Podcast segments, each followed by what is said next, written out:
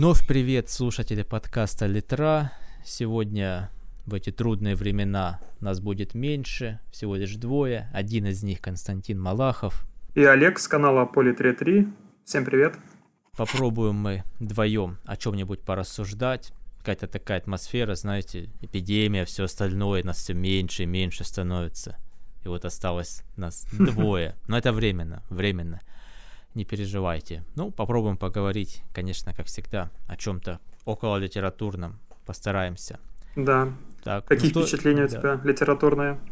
Ну, я что могу рассказать? Я читаю свежайшую книгу Стивена Кинга, которая называется If It Bleeds. Я бы перевел так «Способная кровоточить» или «То, что кровоточит». Не если это кровоточит, как дословно могут у нас сделать перевод, а то, что способно кровоточить. Или то, что кровоточит. Даже вот так, мы же писатели изящно сделаем. Да, то, что кровоточит. На самом деле это сборник из пяти повестей, и я прочитал две с половиной.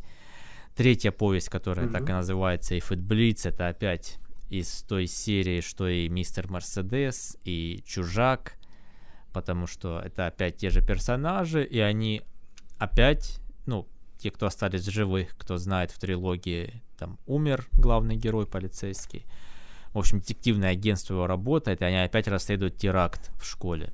Чем это закончится, я не знаю, но могу сказать про первые два рассказа, первые две повести даже, наверное. Одна называется «Мобильник», телефон мистера Хэрингтона, а вторая называется «Удачи Чак», если не ошибаюсь. И это, честно говоря, хорошие писательские работы. Такие имею вам сказать, что этот престарелый поц из Бангара еще не сломал свою писалку и умеет кое-что выдать. Так скажем. Но по, по ты не, дум, не, ты не думаешь, что он, может быть, зря связался вообще с вот этой историей и с этим мистером Мерседесом? Потому что я начинал а, смотреть сериал, э, по-моему, с Брэндоном Глисомом, да, и какая-то унылая, по-моему, история. И вообще, то есть потом я слышал отзывы про эти книги, и такие какие-то они очень странные. И вот он все никак не может оставить эту историю, и все там уже три написал книги, потом «Чужак». Кстати, я «Чужак» начинал смотреть, посмотрел, по-моему, две или три серии и бросил тоже какая-то херобора, мне показалось. Ну, муть какая-то. Может, вот Зря, может быть, он вообще вцепился вот в эту историю или нет, вот не знаю, как со стороны тебе ну, кажется. Ну, я, я не знаю, почему, кстати, он так вцепился. Сам он рассказывал, что его вдохновил настоящий случай, когда человек на Мерседесе въехал в толпу людей, он начал раскручивать вот почему бы это могло быть, кто, как и что. И вообще, если эту книгу читать, не знаю автора, никогда не скажешь, что это Стивен Кинг, вот, по крайней мере, первые две книги из этой серии. Они хорошо написаны, вопросу нет, все-таки, ну, мастер, что тут уже скажешь. Они хорошо, крепко написаны, хорошо подан сюжет, персонажи, но снаружи это вообще не Кинг, ни разу. Хорошо это или плохо, но каждый для себя решит. То есть это такие, ну, как детективы с маньяком, со своеобразным, все, детективы. Хорошие, качественные такие детективы, не слишком головоломные, а более такие, как голливудские сказать, более такой с экшеном. Вот все. Вот третья Интересно, часть... Угу. Извини, что перебиваю. Интересно, а у него вообще с Мерседесом есть какие-то контрактные обязательства? Именно самой, ну, компании Мерседес, я имею в виду. Ну, вот это я не знаю, да, учитывая, что это орудие убийства, не знаю. Да. Третья книга уже там, да, там есть элемент мистики такой классической, кинковской. Четвертая «Чужак». Вообще мне как-то не очень понравилась какая-то она пресная, как для Кинга сказать. Не знаю, почему он так держится за нее. Может, ему удобно какие-то истории подать вот через расследование, он думает, ну почему бы не использовать мою вселенную. Потому что Кинг, как и некоторые другие писатели, вы знаете, он любит объединять все происходящее в свою кинговскую вселенную. То есть дело происходит либо в Дерри, да, в Касл-Роке, вот в этих городах какие-то персонажи, какие-то компании, они перекликаются друг с другом. Например, так же делает Борис Акунин, кто его читал, вполне это замечает. Поэтому даже да, первый... интересно, кстати, да, извини, что перебиваю, а интересно, кстати, вот многие авторы, ну, особенно такие уже на излете, когда уже кажется, что они вроде исписались, они пытаются найти вдохновение именно в, в тот момент, когда, ну, в тех произведениях, когда они были на вершине, когда они как раз взлетали. И Кинг, может быть, казалось бы, самое логичное, ему бы обернуться, да, и начать писать похожие работы ну, на прям самые свои там культовые, да, темы, типа «Оно», мертвая зона, ну вот именно вот в ту сторону Кристина, там вот именно тут, как скажем, вот именно э, к своему началу э, вернуться. А он, получается, пробует именно какие-то новые э, пути ищет, да, то есть именно вот в этот залез в этого Мерс... ну, с этой историей, с этим Мерседесом. Ну вот ты знаешь, вот первые две повести из этой книги, это вообще можно, ну, может прозвучит пафосно, но это другой Кинг. То есть его же часто обвиняли в чем? Что это ширпотреб, да, это бульварная литература, ужасы, мистика. Это просто человеку поразвлекаться. Это там не что-то такое, о чем задуматься. Но вот, вот первые две повести, они очень по-писательски умные. То есть там мистики в них, ну, почти нет, чуть-чуть, капелька такая необходимая. Нет там крови, вампиров, ничего вообще близко такого нет. Но они очень интересно поданы, там есть посыл. То есть ты когда заканчиваешь читать эту повесть, ты задумываешься, да, вот он, наверное, вот это хотел сказать, или вот это. То есть это такая ну, взрослая проза, насколько, да, можно сказать, про настолько состоявшегося автора. Это сильные писательские работы, интересные, необычные. Возможно, если бы они вышли не у Кинга, может быть, издательство еще бы думало, там, издавать такое, не издавать, насколько это массовое будет. Но Кинг может себе позволить уже издать все, что он хочет абсолютно. И это сильная работа, классная, отличная. Вот первые две повести, они, скажем так, они от писателя Кинга. То есть это все его мастерство, какая-то идея обточенная, без лишнего, без попытки там вместить невместимое, без разжевывания вот на красивом философском конце, когда он, в принципе, ничего тебе не объясняет, вот почему было так, так и так но ты сам думаешь, а о чем это вообще могло быть? И это в хорошем смысле. Не в том, что ты ничего не понял, а в том, что ты обдумываешь, что о чем. Я просто не хочу сюжет пересказывать, может быть, для кого-то будет спойлер. Вот. Ну или давайте, ладно, ладно, давайте. Эксклюзивно я про первую повесть расскажу, что это за сюжет. Там, в общем, дело происходит в Касл-Роке, в классическом кинговском городке. Есть паренек, по-моему, 11 лет, который хорошо читает, в общем, такой умненький. И есть миллиардер, который в этот Касл Рок переехал доживать свои дни. Миллиардер нанимает паренька читать себе книги вслух. А он такой уже, не смотрит телевизор, не использует там ни телефона, ни интернет, миллиардер я имею в виду. Он говорит о том, что вещи, когда ты покупаешь такие вещи, то они тебя к себе привязывают. То есть покупаешь телевизор, будешь его смотреть, покупаешь магнитофон, будешь его слушать. И однажды мальчик решает подарить ему iPhone. И говорит, смотри, вот здесь ты можешь следить за биржами, ты здесь можешь там новости читать раньше, чем на бумаге. И дед, в общем, этот миллиардер уже старый в это все как-то подключается, входит, говорит, ну да, там интересно, рассуждает о мире. И мальчик иногда за советом ему звонит уже или смс пишет на телефон. И миллиардер умирает, его хоронят, и мальчик в гроб кладет ему этот же мобильник. И там вот этот элемент мистики есть, что когда мальчик за ним скучает, он потом ему звонит, ну, в могилу, грубо говоря, а там никак телефон не садится. Постоянно там голосовое сообщение отвечает. И смысл потом, этот мальчик взрослеет, какие-то жизненные ситуации встречает. И смысл в том, что, во-первых, действительно вот привязка к вещам, что вот он привык звонить за советом и уже не может от этого отказаться.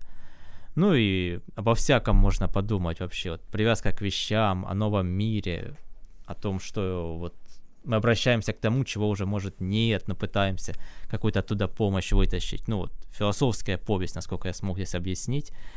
Вот, в общем, так. Так, поприветствуем Александра Колосовского. Так, ну, в общем, вот такой вот Стивен Кинг пока. Будет потом, наверное, ролик. Вот так вот, Олег. Ну, звучит, да, интересно. Ну и как обычно, мне кажется, когда он выйдет, э, тут же он появится э, и на Ютубе все эти обзоры, и опять все начнут э, это все раздувать, когда он на русском языке выйдет. Начнутся обсуждения, скатился или не скатился Стивен Кинг. Ну а вы сами как думаете, скатился он или нет? Ну вообще, мне кажется, что... Поэтому сбор. Ну нет, Стивен Кинг просто... Нет. Мне кажется, что просто он в какой-то момент так сильно взлетел, что потом он неминуемо все равно, конечно, катится вниз с переменным успехом не то, что прям совсем вот просто летит в обрыв, но с такими взлетами, но все равно, конечно, он скатывается. Когда он, э, по-моему, упорно сидел на каких-нибудь э, там тонизирующих препаратах и был такой очень весь какой-то энергичный, веселый, 70-е, 80-е, мне кажется, да, тогда вот он мог прям выдать нормально. А не играет ли роль то, что он очень много написал романов? И списался, думаешь? Ну, очень прям много-много, у него же дофига романов, он очень много всего написал, ему еще сложно, может быть, что-то придумать. Ну, вот возьмем других авторов, они меньше пишут, но у них как бы такой стабильный, как бы такой поток.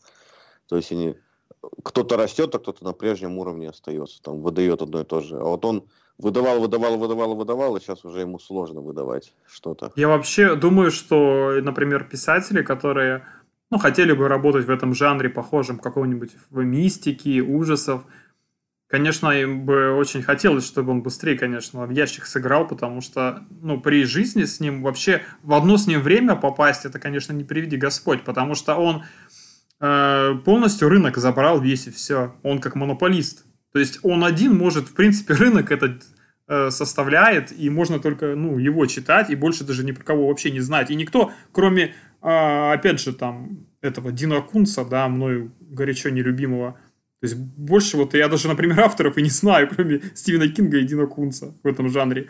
Но это же нелепо, представляешь, на, э, считай, огромное сейчас пространство, да, там э, везде все, все могут э, заниматься творчеством, издаваться, еще что-то, а мы знаем только вот буквально там одного человека.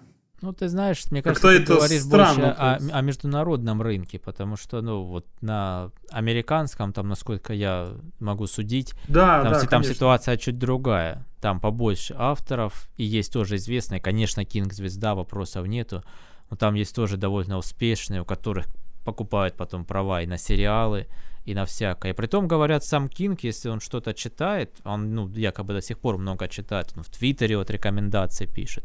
То есть он пишет, я прочитал такую-то книжку, блин, офигенная, чуваки, покупайте.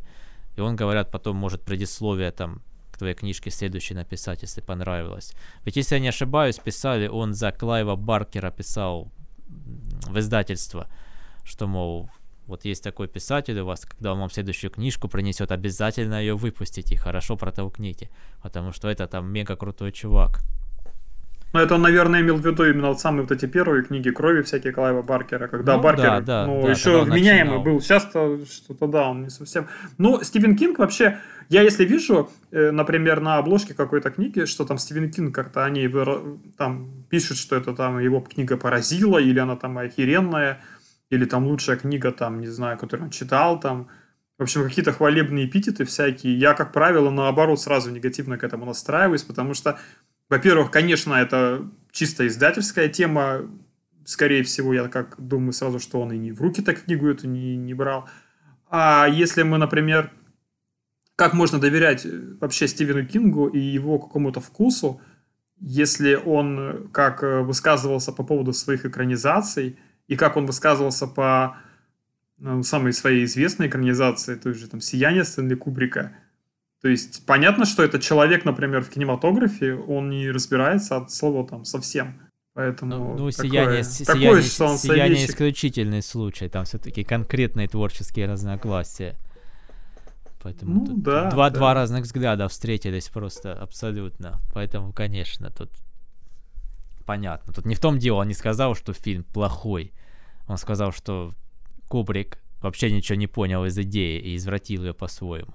Не в том дело, что он плохо его снял, а в том, что он, ну, перевернул идею наоборот.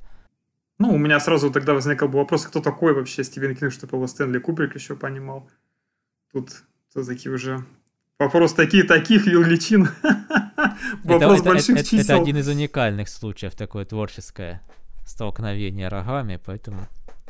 Да, кстати, если говорить по поводу детективов, я а, все-таки в промежутках между а, максимовских, максимовскими чтениями я проч- сумел все-таки прочитать книгу, так, если не ошибаюсь, Томас Харрис ее написал, «Красный дракон». Это первая книга в цикле про известного душегуба а, Ганнибала Лектора. Ну, я вообще, кстати, эм, когда вот смотрел, помню, раньше эти фильмы, мне почему-то всегда казалось странным вот эта бешеная популярность именно «Молчание ягнят», а «Красный дракон», наоборот, в очень, там, скажем, большой тени всегда именно вот этого произведения находился. И когда я ну, прочитал книгу, «Молчание ягнят» я еще не читал, но вот сама история, конечно, вот мне в «Красном драконе» намного больше нравится.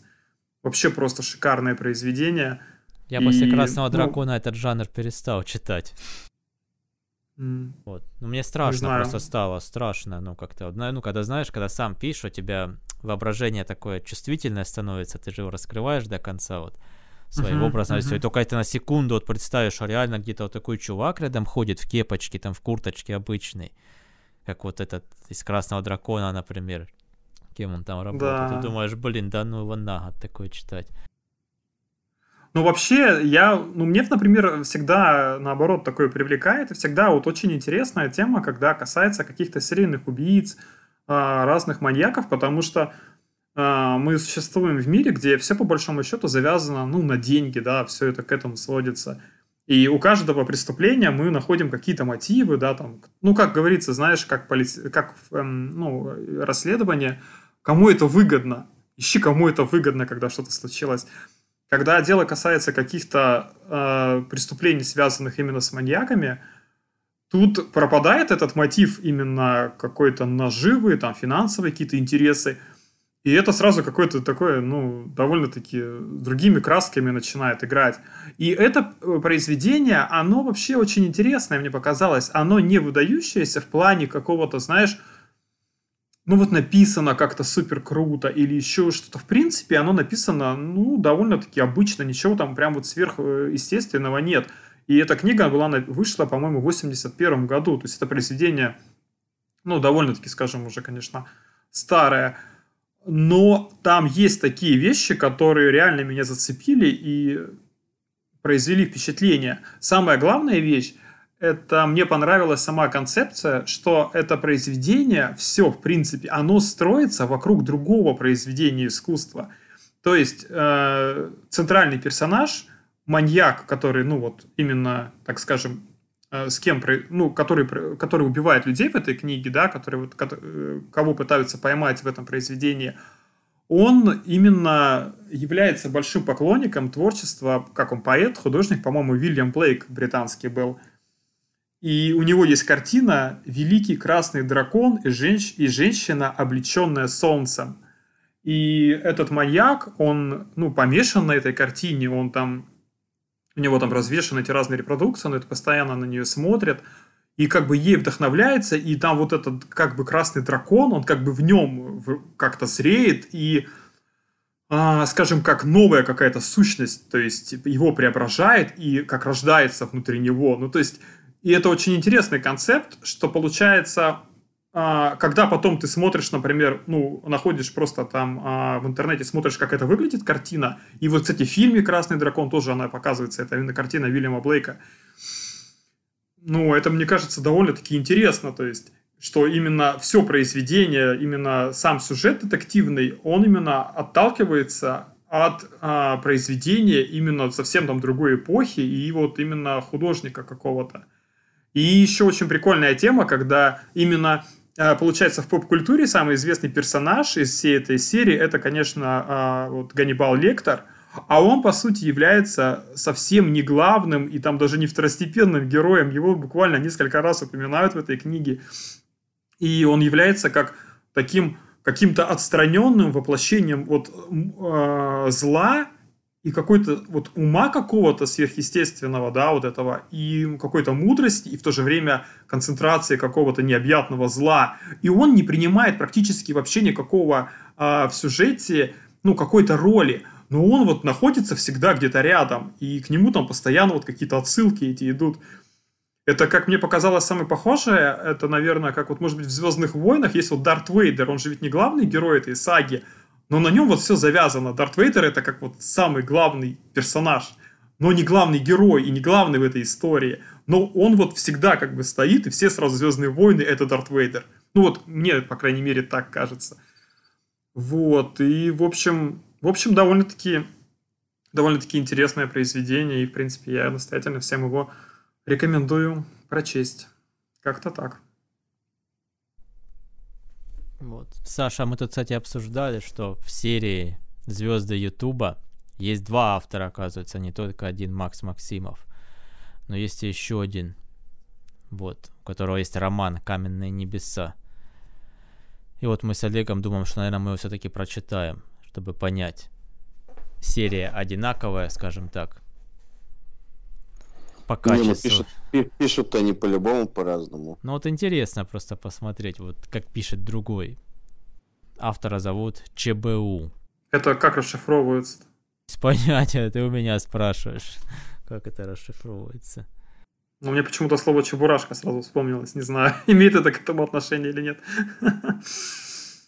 Ну, превзойти, я думаю, Макса Максимова, конечно, в плане такого вот прям трэша и угара, конечно, сложно. Поэтому. Ну, в принципе, зато нас уже ничем не удивить. То есть. Поэтому, мне кажется, это по-любому должно быть лучше. Вот так, интуитивно. Хотя я, наверное, про любую бы книгу сейчас так подумал. Вот. Так что в начале, кстати, подкаста, Саш, я говорил вот по поводу Кинга, списался или нет, что исходя из этой книжки, скорее всего, нет.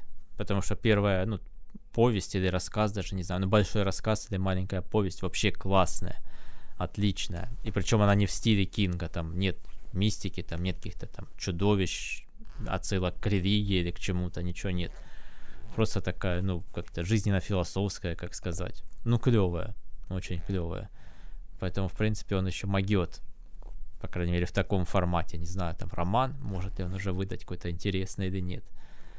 А иногда ощущение такое есть, что он уже написал на все темы такие хайповые.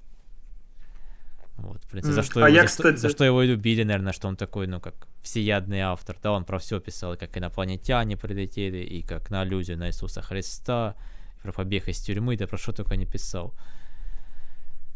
А я, кстати, сейчас начал читать э, книгу, э, которая называется э, «Гномон». «Гномон» название такое странное не какое-то. Я эту книгу... Часы. Э, да. А вообще, вообще я там я понял, что это, это какой-то прибор из геометрии, по-моему. Что-то там с геометрией связано. А, ну может быть, тут сложно мне так определить. Я просто хотел сказать о подходе, ну, именно о выборе книги, потому что иногда ты думаешь, что бы почитать. Я подумал, а почему бы не применить самую в наше время, казалось бы, логичную и самую оправданную систему. Я увидел, что эта книга стоит тысячу рублей. Я просто думаю, они продают книгу для меня абсолютно неизвестного автора за тысячу рублей. Я думаю, ну, Интересно, что, может, что же это может быть за книга такая? Так как я с недавнего а, времени являюсь а, пользователем электронной читалки, и, соответственно, теперь я могу читать любые книги, не, скажем, не утруждая себя их э, приобретением. Поэтому передо мной горизонты, так скажем, вообще открылись гениальные я подумал, получается сейчас, ведь у меня есть... Мне что... Смотри, чтобы мне отбить стоимость электронной книги, мне надо читать максимально дорогие книги. Ну, соответственно, за бесплатно. И я подумал, ничего себе, я вот прочитаю эту книгу, это уже косарь я отобью. Мне показалось это очень прикольно. То есть, например, я думаю, зачем я читал, по-моему, там на телефоне Хемингуэя, да, по ком звонит колокол. Эта книга в мягкой обложке, ну, стоит, не знаю, там 150 или 200 максимум рублей. Ну, просто в бумажном варианте. А, например, а, вот эту книгу ты не купишь за такие деньги. Ты, ты купишь только там, условно говоря, за косарь. Или, например, есть, э, кто она, Донна Тарт, Щегол, тоже книга стоит в районе, по-моему, тысячи рублей. Ну, или там популярные взять какую-нибудь, типа, «Игра престолов». Ее вот тоже за, условно говоря, там за 300-400 рублей ты не купишь книгу, она будет стоить больших денег. Поэтому я считаю, что а, это очень интересный подход, когда ты просто, получается, экономия, ну, вернее, не экономия, а затрачивая свое время, тем самым максимальной, с максимальной, казалось бы, выгодой его окупаешь, читая максимально дорогие книги, которые не с литературной точки зрения считаются, может быть, знаешь, там бесценными даже какими-то, а которые тупо в магазине стоят просто максимально дорого. Мне кажется, это такой интересный очень подход. А, и вот, кстати, извините, что, что не договорил про эту, про эту книгу. Просто потом я думаю, надо ну, что-то сниму про нее, или там в следующем подкасте, когда дочитаю, я расскажу именно о самой книге. Но книга реально очень большая. она э, больше Красного Дракона практически в три раза, если вот так посмотреть по объему. То есть она реально огромная. Поэтому это очень тяжко в том плане, что я только половину этой книги прочитал. И когда я читал эту книгу, я понял, на что она похожа. Эта книга максимально похожа на «Маятник Фуко» Умберто Эко. И это, короче... А Умберто Эко «Маятник Фуко» я прочитал процентов 80 книги, но потом все-таки бросил. Потому что, ну, где-то меня реально не хватает на эту литературу. Но это реально очень как-то тяжко и сложно. И представляете, после прочтения трех подряд книг Макса Максимова я берусь за фантастическую книгу, которая максимально похожа на Маятник Фуко Умберто Эко. То есть у меня немного сейчас голова периодически начинает очень сильно болеть. Ну, в этой книге просто хотел сказать, там очень смешной момент был. Мне показался концептуально он очень интересный. Там один чувак разрабатывает, ну, решил разработать приложение, типа, знаете, компьютер, ну, вот эти приложения в телефоне. И помните, было приложение, оно очень популярное раньше было, но сейчас оно почему-то вообще не популярное, а называется Foursquare. Там надо было чекиниться, ты куда-то приходишь, короче, и чекинишься. А потом люди, например, они типа там смотрят это место, кто там что про него написал, отзывы, какой-то рейтинг там у него. Ну, это про кафе, про рестораны, про какие-то вот места, парки. То есть, ну, чтобы человек понимал, куда идти, куда не идти. А там мужик начал придумывать, типа, приложение, приложение только а, э, там, в общем, был смысл такой, что он... А, там карта Лондона была и он отмечал вот районы и тоже выставлял рейтинги, но места, где, например, максимально ущемляют там твои права по там расизму, какому-нибудь сексизму, там еще по какой-нибудь фигне, где тебе, короче, просто пизделей дали, где там на тебя, короче, обругал кто-нибудь, где там, ну, не знаю, там какое-нибудь быдло тусуется, и получается, ты составляешь как бы, ну, карту не как Foursquare крутых мест, а ты как бы составляешь карту, наоборот, отстойного всего, чтобы, ну, максимально как бы туда не ходить. Не знаю, мне показалось это так, так интересно, я, и на самом деле это очень прикольный концепт. То есть, в реально в жизни, я вот не знаю, мне кажется, такого нет приложения. это очень, мне кажется, забавно как-то придумано. Сейчас придумаю концепцию, как дальше будет герой, потому что там заваруха же уже началась. Ты же дочитал, где там чувака замочили. Вот на этом-то, с этого-то ну, отсюда-то отталкиваться и будет все дальнейшее произведение, типа, что будет происходить, и там надо понять, как это подавать дальше этого героя. Потому что я не знаю, вот на самом деле, я думаю, вот Энтони Бёрджес и вот этот э, Алекс, он был, получается, отрицательным героем, весь роман. Но ты ему как-то начинался переживать. Но если ты будешь писать роман с отрицательным героем, то, может быть, люди не будут дочитывать, потому что герой полностью отрицательный. Я прав вот или нет? Нет. Ну, то есть, если я буду писать э, роман о чуваке, который начал заниматься вот этой всей туфтой, начал там, вот там же у него про заброшку, там же заброшка, типа, там у них был в детстве маньяк. И вот он, как писатель, написал первый роман и не может написать второй, возвращается в этот свой поселок, ему предлагают написать про заброшку, и про этого маньяка. А он сам был, участвовал, как маньяк его как бы типа похищал, и на этом у него немножко психика сдвинулась, типа. И вот как будет, э, будет ли людям интересно читать, если я, допустим, буду писать, как он становится маньяком, начинает там похищать, еще что-то. Ну, так сначала по, по, по лайту, а потом все жестче и жестче, и в это время он пишет книгу. Это же самое интересное такое читать. Потому что он э, ну, начинает вдохновение в этом ловить, и вторая, второй роман идет, он думает, вот, да, вот это то, что нужно, я должен написать второй роман, потому что я не хочу пропасть в темноте.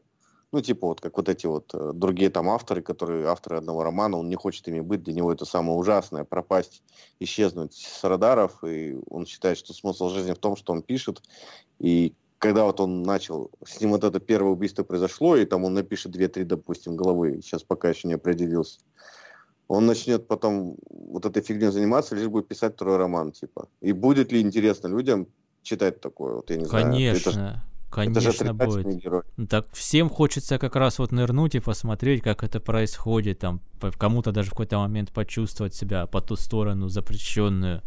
Конечно, будет. Тут даже, даже вопроса для меня, мне кажется, нет. И сомнения ни малейшего. Я Чё, просто еще хотел, я просто еще хотел подать, что типа у него два яжа, там у него же есть диалоги внутренние, ты же читал.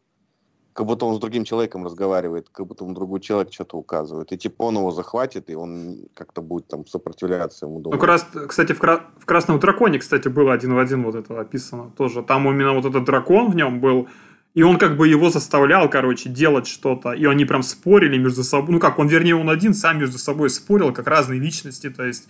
И как бы разные хотел совершить поступки, то есть. А тот, типа, я не читал «Красного дракона» и угу. не видел. Я просто к тому пришел, что когда я это писал, думал, что должен быть человек, э, который...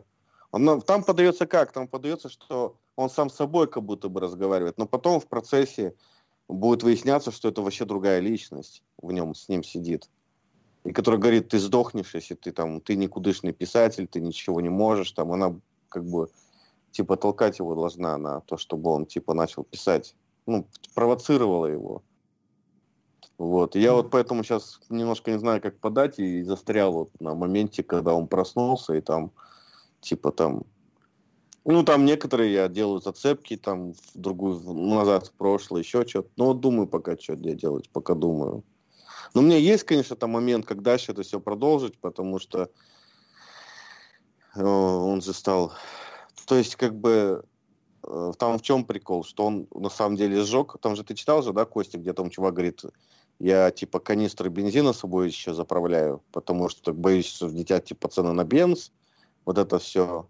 И оно, получается, начнет бить, и тот его в ответ бьет же. И потом это, на это все кончается. Он просто его камнем забивает.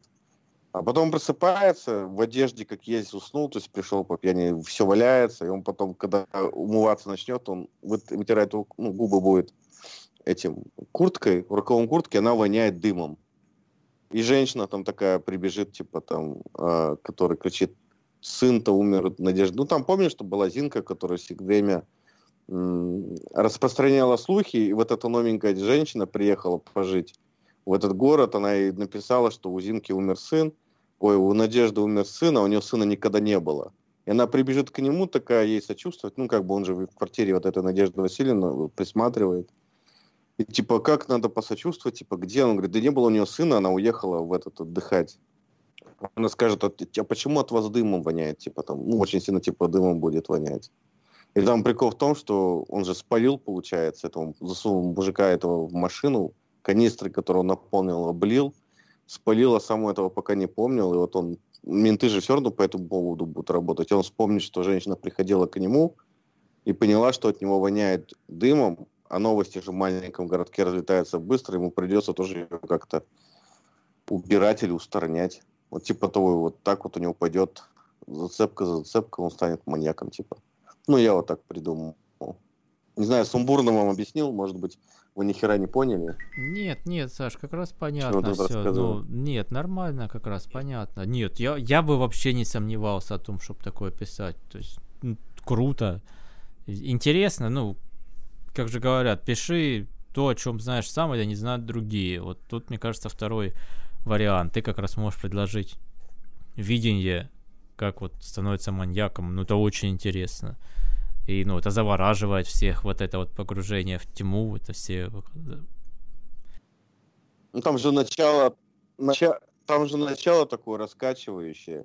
Если бы э, не вот этот момент, где он в, в заброшке там в детстве оказался, то бы, наверное, она можно было бы и бросить читать, потому что очень медленно все, едет куда-то, диалог в баре, вот это все. Вот. Хотя, хотя очень много диалогов, хотя в диалогах очень много всего, что конкретно характеризует героя и дает пищу для размышления самому герою и читателю вот, в том плане, что там происходит вообще. Саш, ты когда допишешь все это, ну, забудешь немного уже начало, ты на него взглянешь свежим взглядом и сам подумаешь уже, где что-то можно убрать, где-то может что добавить. Пока, мне кажется, ну, в реальном времени не стоит на этом заморачиваться. Что там быстро, не быстро идет. Потом посмотришь. Пиши, допиши себе. Мне кажется, самое главное в таких произведениях это выдержать какую-то ну, атмосферу, если там действие происходит в какой-нибудь там провинции, в маленьком городе, где ты говоришь, там вот все друг друга знают, все такое, то, мне кажется, тут главное вот, знаешь, вот это вот передать атмосферу какой-то хтони такой провинциальной, там вот, э, что люди живут как-то, знаешь, вот типа, ну, может быть, как-то не так, например, там, ну, хорошо, как, например, где-то там вот в больших городах. То есть вот, вот именно передать вот эту, конечно, тоску какую-то, вот, вот настроение вот это вот тоскливое какое-то, беспросветное, вот. Мне кажется, это вот всегда круто, когда работает именно вот, когда действие именно в маленьких городах, ну, вот именно в России, скажем, когда, ну, ситуация описывается. Мне кажется, тут, тут именно такое настроение как-то круто всегда работает. Вот, может быть. Но будем ждать. Будем ждать, Саш с, ну, с нетерпением не буду, наверное, говорить, потому что еще дело не ближайшего будущего. Вот, но будем ждать, не забывать. Так. Я вот из фантастики опять скажу, я прошел наконец-то игру Death Stranding до конца, всю. А поскольку я делал Кадзима, то там после титров только все и начинает объясняться. Там титры сделаны такие, что тебе надо, ну, тебе, грубо говоря, надо бегать, пока там титры идут потому что там на берегу застрял. И после этого там вдруг начинают разворачиваться все вот эти сюжетные твисты. И насколько я уж, ну там все время считаю себя мастером твистов, потому что я их придумываю часто. И все равно я до конца все, ну, не предвидел, было много удивительного. И все-таки здорово, что это делал Кадзима, потому что, ну, насколько моя компетенция позволяет, я не представляю, чтобы какому-то человеку, который придет, скажет, ребята, я буду делать игру фантастическую, только там не будет ярко выделенного злодея, там не надо никого убивать, а наоборот. Там надо только отстраивать, там надо только всем помогать, и вообще это такое меланхоличное путешествие с очень закрученной фантастикой, с аллегориями, с метафорами и со всем остальным. Ну и мне, дай, дайте мне на это еще несколько десятков миллионов долларов, потому что я хочу актеров... 100 миллионов бюджет. А, ну вот, да, 100 миллионов. То есть, вы сами понимаете, это, это невозможно. Никому, кроме имени, такое бы не дали, не позволили. Но, слава богу, Канзима уже заработал себе репутацию, что покупают, скажем так, с его фамилией на обложке и может позволить себе такие вещи делать. Но, к сожалению, все равно могут теперь уже и не дать, потому что все-таки, я так понимаю, все равно, даже при какой-то окупаемости, но игра не там собрала деньги, которые собирают игры, ну, как те же там сервисы, или там какая-нибудь GTA 5, или еще что-то. Ну, то есть вот игры, которые реально сделать намного проще, и которые а, имеют ощутимый и быстрый какой-то выхлоп сразу ну, денежный. GTA в пример приводить не стоит. Ну да, потому да. что конечно. это исключительный случай, и делать их, учитывая, сколько они делают каждую игру, сколько она стоит, это тоже не в пример. Ну да, я понимаю, о чем ты говоришь. Он не собрал прям кассу, не сорвал огромную, не кинулись все сразу покупать. Потому что, ну, как-то, я не знаю, опять же, может быть, я попал в аудиторию Кадзимы, потому что много отзывов, что да, вот там провисание в середине сюжета, вот там концовка какая-то непонятная, сложная. Для меня вообще все идеально, вот все идеально в сюжете. Вот прям классно, отлично выведено в середине, раз... что бюджет раздулся, там в середине разработки была какая-то история, что вмешалась Sony и заставила что-то переделать. Там есть моменты, которые, подозреваю, они заставили его сделать. Они, скорее всего, э, все-таки уболтали сделать более фильмовое повествование, чтобы события вели больше одно за другому. И где-то вот есть моменты, где один персонаж, знаешь, разжевывает другому, что происходило. Вот прям разжевывает, uh-huh, просто uh-huh. ходит вокруг героя, разжевывает. Вот мне кажется, это добавлено. Потому да, что, может... учитывая, как красиво сделана вся концепция аналогия, но не мог этот же автор вот так вот взять и тупое разжевывание воткнуть. Вот не мог, просто ну никак не мог. Это, кстати, у меня есть самая яркая аналогия по поводу именно когда ты делаешь крутой продукт, но он не такой успешный, и это хоронит целый жанр. Как, например, дали большие деньги и взяли крутого режиссера, а, как он, Жак Виль... Вильнев, а, Дэнни, ой, извиняюсь, Дэнни Вильневу дали сколько там, 150 миллионов, и он снял продолжение «Бегущего по лезвию». Blade Runner там сколько, 2049 этот. И этот фильм с треском ну, провалился в прокате, хотя критики все от него были в восторге просто. И я в кинотеатре смотрел этот фильм, ну, с точки зрения там визуала какого-то, это, конечно, неописуемое наслаждение было смотреть этот фильм. Это просто недосягаемый какой-то уровень. Но просто я как, э, уже как-то говорил, что у нас же делают контент для детей и как бы дети для детей. И у нас э, миллиард собирают Мстители, или не один даже, а больше. А, и на них можно дать большой бюджет. А снять э, фантастику, ну как научную фантастику, какую-то стильную, красивую и взрослую, просто даже в ноль этот фильм не вышел. Он реально провалился. Вот и все как бы. Ну вот Death Stranding, красивая взрослая фантастика. Там что классная аналогия есть, которая понятна, что как, почему. И при том это научная фантастика. То есть там объясняются вот эти вот хирали, выход смерти, берега, и что дети вот имеют связь с берегом. Хотя тут же, да, очень прямая аналогия, красивая. Ну там как, каждый человек, когда умирает, у него есть берег, он уходит на берег, а оттуда в другой мир. А дети, поэтому он, помните, носит на себе вот ребенка, Бридж Бэйби они умеют с этими берегами соединяться. Ну, то есть тут и на жизнь аналогия, да, что человек, каждый человек это берег свой, а ребенок это мост, продолжение куда-то дальше оно ведет между мирами, из одной жизни в другую. И таких вещей там много, это я просто так привел. Актеры, кстати, круто сыграли, то есть вот этот Мац Микелсен, ну, я видел его, конечно, в фильмах, так нормально все. И вот всю игру, когда он появлялся, он, у него не было почти фраз, он чисто, знаешь, лицом играл выражениями лица, там еще там, там кровь по нему Ну, у него текла. такое лицо, конечно, и вот было да, круто. Ему... И, в, и в конце, круто. когда начинает разворачиваться твисты, а там это сделано так, что ты видел, вот отрывки видео шли отрывочные, а в конце тебе показывают уже киношно со стороны, что же происходило на самом ну, деле. Но только без спойлеров. Были... Да, что это были за события, uh-huh. тебе показывают, что это было. И вот тут прям актеры начинают играть, и этот Микелсен, и там в маске, который чувак Дай Хардман. Не знаю, может тоже актер, но я его не знаю. И главный герой, они начинают прям играть, ну круто, вообще невероятно. Ну, ну а солиста мне... Bring, Bring Me The Horizon-то что там делает, мне вот интересно. Ты его а не видел? Я, я, я его не знаю в лицо, Олег, а, поэтому да. Как я... он, Оли, Оливер Сакс, по-моему. Я, слыш, я, я слышал их песни в игре звучат, потому что там прикольно, когда играет песня, там пишется на экране, что это за песня, uh-huh, кто ее поет. Я слышал, но в лицо не знаю. Ну, Гильермо Дель Торо там же играет, вы ну, знаете, ну, да, персонажа. Понятно. Причем, кстати, в русской локализации почему-то не стали делать акцент, а я случайно увидел на ютубе кусок с оригинальной озвучкой, а не акцент прикольный такой. Вот, mm. но в локализации этого не сделали. Ну, понятно.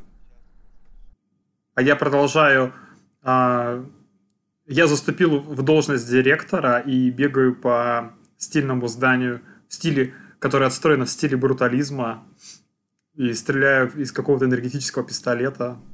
Ну, в игре а, кон- я понял, Control. Я, да, я сначала, честно говоря, подумал, ты про жизнь говоришь. Настоящую. Нет, нет, нет, к сожалению, с точностью да, наоборот. В настоящей жизни я скорее там в должности уборщика, если бы только... если из игры Control сравнивать. Ну, вообще, конечно, да, поначалу казалась очень странная игра, но как-то я вот в нее втянулся. И действительно, мне прям какое-то физическое удовольствие доставляют именно вот эти перестрелки. Они я... сделаны действительно Ки- очень круто. уже есть у тебя? Да, да, да, вот с телекинезом эта штука, конечно, очень круто все. Конечно, я поначалу скрупулезно все читал, вот это все там эти записки. Но сейчас, честно говоря, я уже что-то реально стал от этого уставать. Потому что если я начинаю там пытаться вникать и вот это все у себя в голове как-то составлять, я практически вообще ничего не понимаю. То есть там в диалогах, в этих записках ты все понимаешь на уровне каких-то э, каких-то каких-то намеков, то есть, но конкретно вроде ну, никаких да, откровений кон- там нет. Конкретно не будет ничего, да. Ничего не да. будет конкретно. Ну и вообще, это такое, меди... такая она довольно медитативная вот эта игра, потому что там ты постоянно бегаешь по этому зданию из одного угла в другой. Я немного еще прошел, но что я хочу сказать, конечно, э, с точки зрения какой-то вот... И с точки зрения стиля, с, именно с э, дизайна, как сделана эта игра, ну это, конечно, просто вообще крышесносная игра.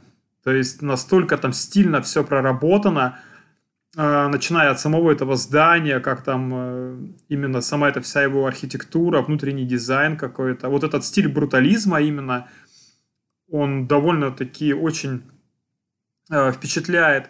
Плюс, когда ты попадаешь в какие-то, не знаю, как это назвать, какие-то астральные пространства, и там вот эти какие-то ты бегаешь по каким-то квадратам, висящим в воздухе, такого темного цвета, потом там какие-то золотые солдаты стоят на них, ну это просто офигенно, это очень круто.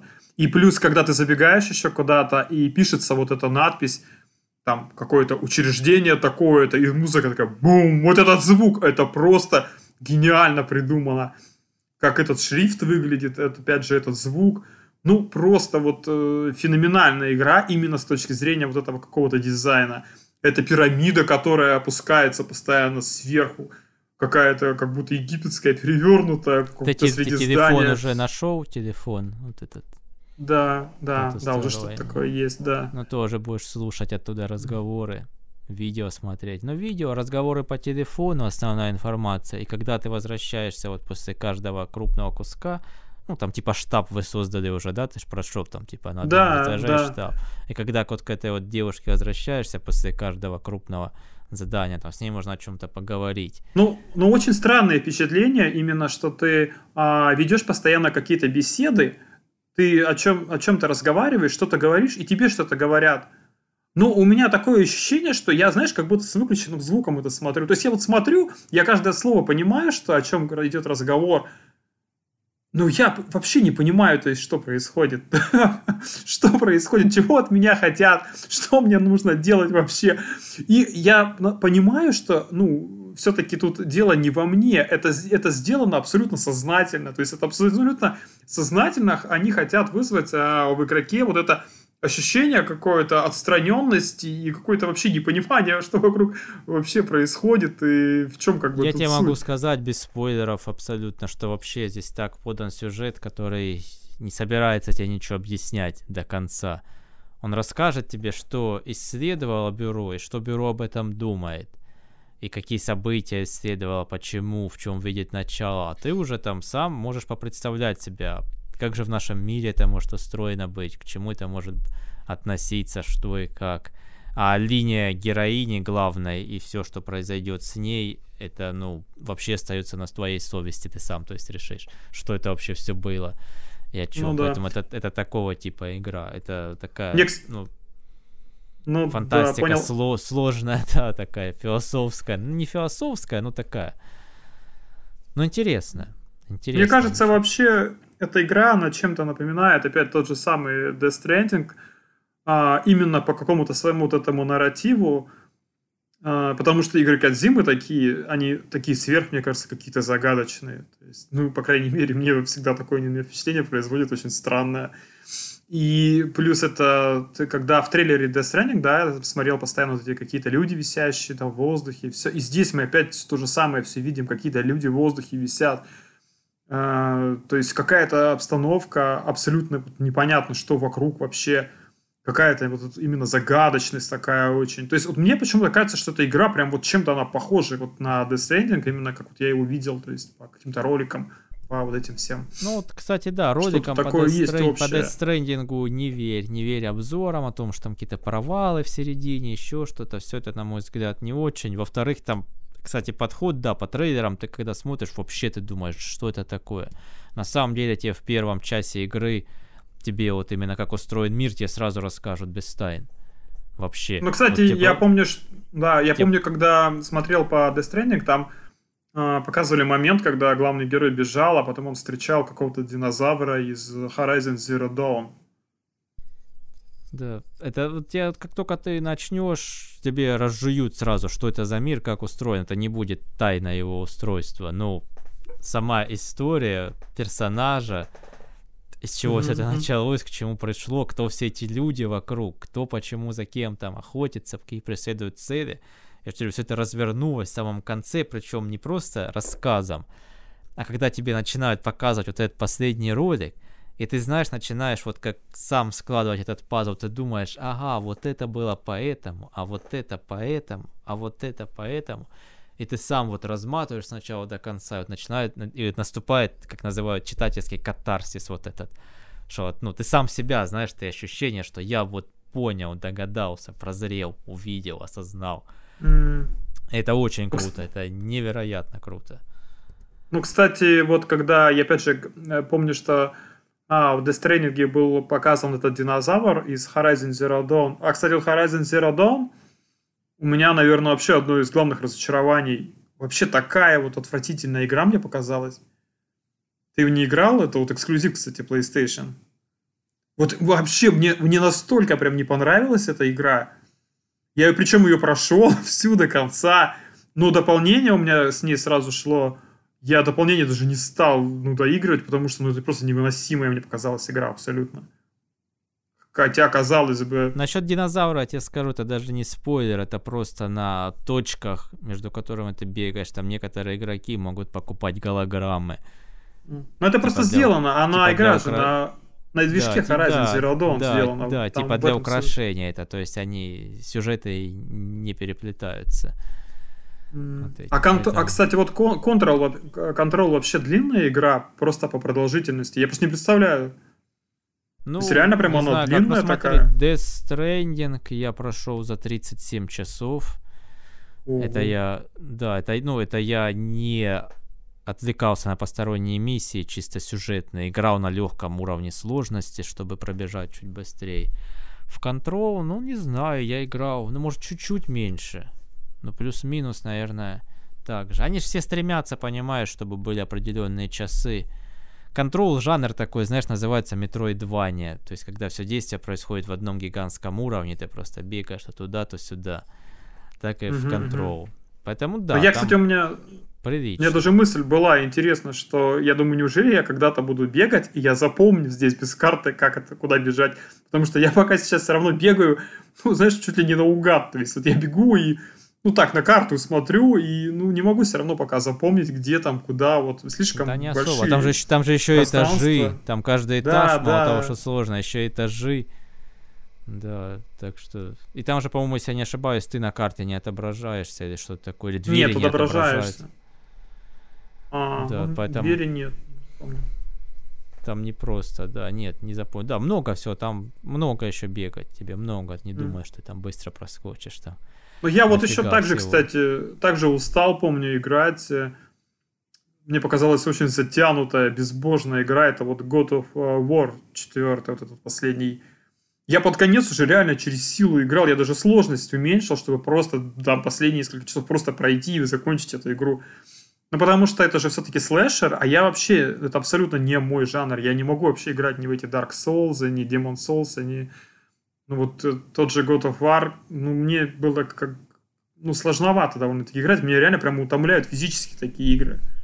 В Control я втянулся, я каждый день играл где-то по часу-два, то есть не сильно утомлял себя.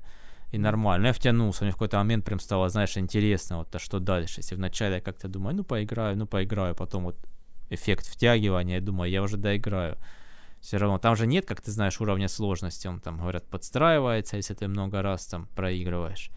Там единственное, что в конце будет пара мест таких, ну, трудных боевок. Потом, если что спросишь, я тебе подскажу, как это. Такие, знаешь, что хочется джойстик выкинуть. А там же еще, mm-hmm. ну, они, видно, чтобы добавить, скажем так, сложности с точки сохранения далековато бывают от тех событий, где ты можешь ну, умереть. Да, да.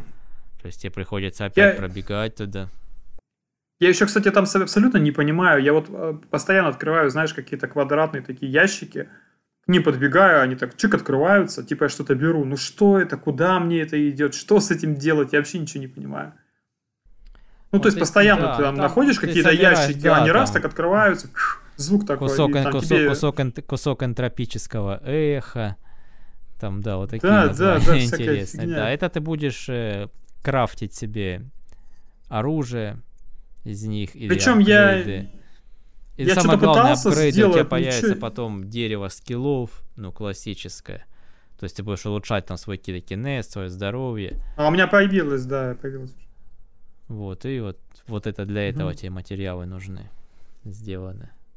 Так что я Просто тоже, там я, с этим, я к контролу с этим оружием еще, там кстати. вообще там непонятно ничего, то есть там как у тебя много разных вот каких-то штук для пистолета, да, и непонятно, что ты там него поставил, не поставил, там миллион у тебя каких-то этих штук. Как что там, как-то так странно это все организовано, там я вообще не могу разобраться. То есть, ну, ну не реально, знаю. как по мне, там самое главное это телекинез. Как только ты им овладел, ты ну, его прокачиваешь да. на максимум. И тебе, в принципе, в основном его и хватает. Чтобы закосить кого угодно. Потом у тебя позже еще ракетница появится, то есть если вдруг куда-то вдалеко, вдаль жахнуть и все. А так телекинез. Телекинез и еще раз телекинез. Но он сделан круто, тебе приятно, то есть это очень важно, чтобы у тебя было ощущение тактильное, тебе приятно было все это разбрасывать. Да, да, кстати, там это удивительная, кстати, вещь. Это первая игра, которую я видел вообще на приставке, которая реально, она, я не знаю, как сказать, иногда не торм, ну, то ли тормозит, то ли, как говорится, там у нее фреймрейт этот падает. То есть там некоторые моменты у меня PlayStation реально прям чуть ли, ну, знаешь, изображение чуть ли немножко не зависало на несколько секунд, на, на долю секунды. Когда ты там раскидываешь их в разные стороны. Не, когда ты раскидываешь этим, раскидываешь этим телекинезом в разные стороны, знаешь, вот это все, и там бывает аж какие-то взрывы, и на какую-то долю секунды аж замирает все так немножко картинка так тык -тык, как-то так дергается. А у, тебя, у, тебя, у тебя обычная PlayStation 4 или Pro? Да, конечно. Да, обычная, конечно. А, ну вот видишь. Вот. Тут немножко есть такое. Вот. Но у меня были тормоза, особенно когда вот после паузы ты ставишь на паузу, из паузы выходишь, там прям секунда такая, что тормоз, а потом только жик и пошло. Было. Но она на компе вообще, говорят, версия для компа там использует эти RTX и умеет, то есть очень продвинутая. Угу. Вот. И, кстати, если, не знаю, в курсе это нет, она ж, это та же вселенная, где Алан Вейк происходит действие. Да, ну, конечно, я знаю, вот. да. Ну, единственное, мне кажется, если это сведется к тому, о чем я думаю, а Сэм Лейк, вот я видел видео, подтвердил, что второе дополнение к контролу будет про Алана Вейка, ну, про те события, mm-hmm. то, ну, сценарий Алан Вейка немножко принизится. То есть я-то как рассказывал о том, что писатель просто оказался в энергетическом месте, и для того, чтобы написать новый роман, он полностью выпустил все свои чувства, включая черные. Вот так мне казалось. А там как бы не свели к тому, что просто вот это озеро, это особое место, и оттуда, грубо говоря, просто начала mm. лезть нечисть. Вот мне не хочется, чтобы А я, я, прочит, я помню, прочит, ой, прочитал, я прошел всего Алана Уэйка, но я, честно говоря, вообще забыл, что там именно в самом вот сюжете ну, как вот с, этот сторителлинг, да, какой-то, то есть именно в чем там заключалась, э, ну, фишка сама, то есть с чем там что закончилось, вообще ничего уже не помню. Не, я прошел, я дополнение покупал. Ну, у меня вообще что видеоколлектор с какой mm. в виде книжки. Вот, так uh-huh, что, uh-huh. ну, посмотрим. Я вообще контрол хочу в него вернуться. Я хочу, доп- вот эта игра, где я хочу поиграть дополнительные миссии, потому что, ну, вот эти предметы силы, которые они там исследуют, ты еще, наверное, не сталкивался, да, не было которые ну, там они в мире находят, которые умеют что-то менять. И вокруг них вот очень интересные бывают миссии, что эта вещь делала. Вот mm-hmm. я просто сейчас, чтобы тебя не спойлерить, я хочу вернуться от миссии поиграть дополнительные только из-за них, из-за сюжетов вот этих вот микросюжетов. Не, а, ну это ну, прикольно, да. Ну, Сэм Лейк а молодец вообще, что тут скажешь? Foundation, Foundation, это дополнение ты не играл? И нет, я хочу купить Для как control. раз два. Два будет чуть дешевле, если два купить. Вот первое это Foundation, mm-hmm. этот фундамент здания этого. Ну, основание, да. Да. Как у Азимова. И вторая будет вот как раз право на Вейка. Потому что там она называться будет, ну, AV, ну, AWE. И, mm-hmm. кстати, постили скриншот, что вот в игре Quantum Break там на какой-то доске мелом написано, что вот эти вот три буквы, что оно значит.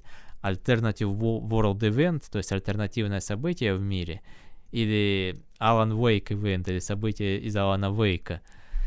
вот. Так что, ну, в контроле это как раз альтернативное событие, а вот второй эпизод, вот вчера смотрел видео, Сэм Лейк сказал, что это будет про событие вот в том городке, где Алан Вейк, что там происходило, со стороны бюро. Все это только будет подано уже. Вот это интересно будет посмотреть.